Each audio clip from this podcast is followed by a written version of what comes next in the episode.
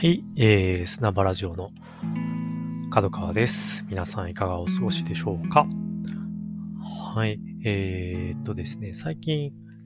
ちょっと息子たち、えー、とですね、えー、夜映画を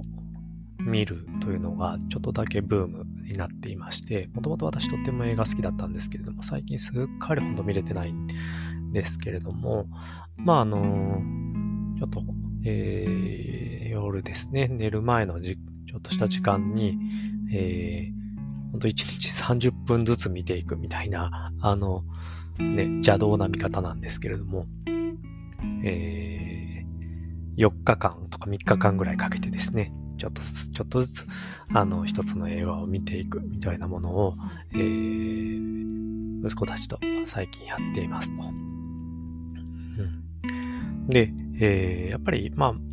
あ、あの、長男10歳、次男、えー、先日6歳になったばっかりみたいな感じで、まあ、まだまだ幼いので、えー、そんなに、なんていうか難しい映画とかを、あの、急に見れたりするわけではないんですけれども、というところで、なんかまあやっぱり、二人とも結構スポーツとかは好きだったりするので、スポーツものとかですね、ま、特にあとはちょっとコメディ色のあるスポーツものみたいなものは大好物でして、で最近、すごい、こう、大爆笑で、あの、すんごいこう、息子たちがハマってくれたのが、あの、四股踏んじゃったという映画でしたね。えー、もっくん。はい。あの、もっくんが出ていて、えー、監督がスオー監督ですね。シャルウィダンスの。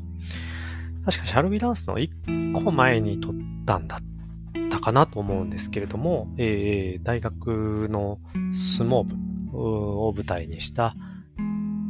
あの物語でして、まあ、あの、もっくん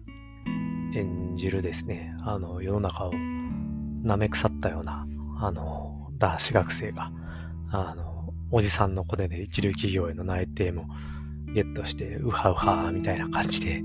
あのー、過ごしてたらですね、あの、ゼミの担当教授から、あこんこんな状態では単位が出せないと。あの、ゼミの担当教授だったかな？なんか別のあれだったかもしれないですけど。あの、まあ、出席もせずに友達に代返してもらって、えー、出席を取ってたり、あの、して、単位を取ろうとしてたので、あの、君は全部出席になってるので、君の顔を見たことはないぞと。で君は友達には恵まれているのかもしれないけれども、それでは単位を上げることはできないと言われてですね、えー、その交換条件として、単位を上げる交換条件として、えー、その教授が顧問をしている相撲部に、こう、入りなさいという話になって、で、相撲部というのはまあ一人だけなんですよね、部員がその時。えー、青木くんという部員、竹中直人さんが あの、演じているんですけれども、あの、もう8年生、大学8年生でずっとこう一人で相撲部をやっているという状態でですね。で、そこにもっくんが入っていって、えで、まあいろいろとですね、あって、まあ、いわゆる、あの、映画のジャンルで言うと、頑張れペアーズものというか、あの、寄せ集めの、なんていうか、あのまあ、落ちこぼれというか、あの、要す、子たちが集まって、で、最初は全然うまくいかないんだけど、みんなでこう、いろんな苦難を乗り越えて成長して、えー、一つの成功をあの手にするという物語フォーマットとしてはとってもこう見やすくてあの安心感のあるそしてまあ分かりやすくその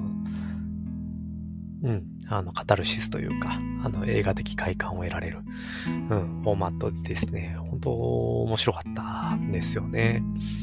で子供たちももう竹中さんの動きにいちいちも大爆笑であのさすがだなというふうに思いまして、えー、もうずっとその、見た、見終わった後もですね、もう相撲熱がすごくなっちゃって、こう、寝室で、寝る前のちょっとした時間で見てるのに、寝室で相撲が始まっちゃっても、なかなかこう寝てくれないみたいな感じになって、やっぱもう映画の持つ力ってすごいなというふうに思ったんですけれども、その流れでですね、あの、あ、これ面白いんだ、これ面白いと思うんだったら、きっとこれも大好きだぞと思って、えー、見始めた、あのー、映画がありまして、えー、ウォーターボーイズという映画ですね。まあ、ご存知の方も多いと思うんですけれども、2000年頃ですよね。2001年かな ?2 年かな？ぐらいの映画だったかなと思うんですけれども、はい。あの、妻夫木聡さんが主演でですね、あの、まあ、もうご存知の方もいると多いと思うので、あの簡単に言うと、男性のシンクロナイズドスイミング、うん、を、えー、することになった、まあ、あの、男子高校生たちが、まあ、文化祭での公演に向けて、こう、頑張っていくという、まあ、これも一つの、まあ、頑張れベアーズもの的フォーマットでもありますし、なんだろうな、あの海外の映画だとフルモンティとかですね、まあ、えー、そういうダンスとか、あので、こう、ダンスを一つの、こう、ラストシーンに持ってくるような形の、あの、あり方で、こう、青春ものとして分かりやすくですね、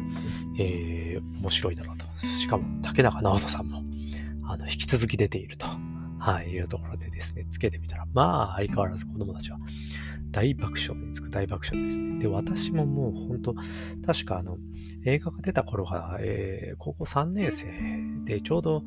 うん、DVD 出た頃、まあ、まだ DVD じゃなく VHS とかの主流の時代だったかもしれないですけど、えー、頃でて、大学1年生とか、そのぐらいのちょうどまあ、ドンピシャの時に公開された映画だったので、本当大好きなあの青春映画でして、なんですけれどもね、あの見てるとね、面白いんですけれどもね、すごく違和感があったんですよ。というのも、やっぱり、20年前ですよね。20年前の映画なんですけれども、ジェンダーに関する描写が、と多分今の基準でいくと、見てられないレベルだったんですね。ちょっと驚いたんですけれども。特に、あの、おそらくは同性愛であろう、あの、男の子がいるんですけれども、うん、その子に関する、決して最終的にはその子をが悪くないようなバランスで着地させてるし、同時で言うとバランス的にはありな範囲だったと思うんですけれども、今、途中の描写とかも含めて見直すと、今だとこれはちょっと厳しいなっていうような感じだったんですよね。おっと、ちょっと、こう、ぎょっとしちゃうようなぐらい。うん。あの、いわゆるね、そういう。で、くりしまして、で、なんていうか、キャンセルカルチャーというかですね、あれはやっぱダメなものだったんだとかっていうつもりは全くなくって、僕はもう本当に好きな作品だったし、今もまあ好きな気持ちには変わりはないし、あの頃見て、すごい感動して、何回も何回も見たっていうのは変わらないんですけれども、うん、あの、今の基準でいくとやっぱ全然僕の基準今の基準的にもちょっとこれはなっていう描写が多かったです。やっぱりこういうのを感じてるとですね、自分のこの今の感覚というか、そういう、LB、あの LGBTQ+, とか、そういった方々に対する感覚とかですね、えー、っていうものもですね、ある種やっぱ、ある種というか完全にそうなんですけど、時代に作ら作ってもらっているというか、時代に乗っかってアップデートされている部分っていうのがすごくあって、それはいいことだと思うんですよね。で、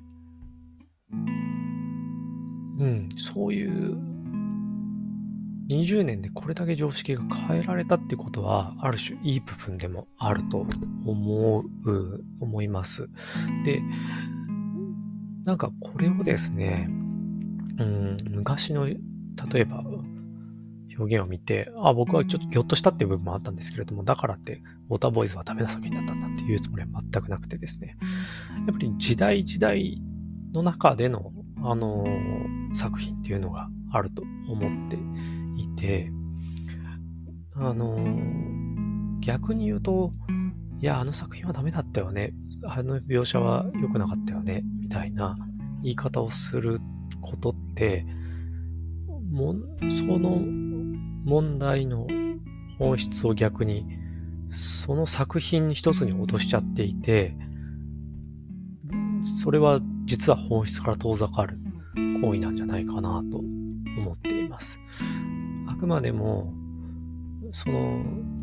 映画でも何でもフィクションでもエンターテインメントって時代を映す鏡だと思うので、その時代のあり方だと思うんですよね。うん。っていうところを、うん、すごく感じました、今回。で、私に関しては、まあ、オリンピックでいろんな、まあ、問題も起こってですね、まあ、あの、開会式にまつわる作曲家の方の過去のっていうこともあったんですけれども、うん。ただ一方で、あれは許せないっていう自分もまた一方でいてですね、うん、本当人間っていうのは結局主観で生きてるし、自分がバランスいいなって思ったら良くないな、みたいな、いうことを思いましたというですね、何のこともない着地で応援させてもらえたらと思います。ありがとうございました。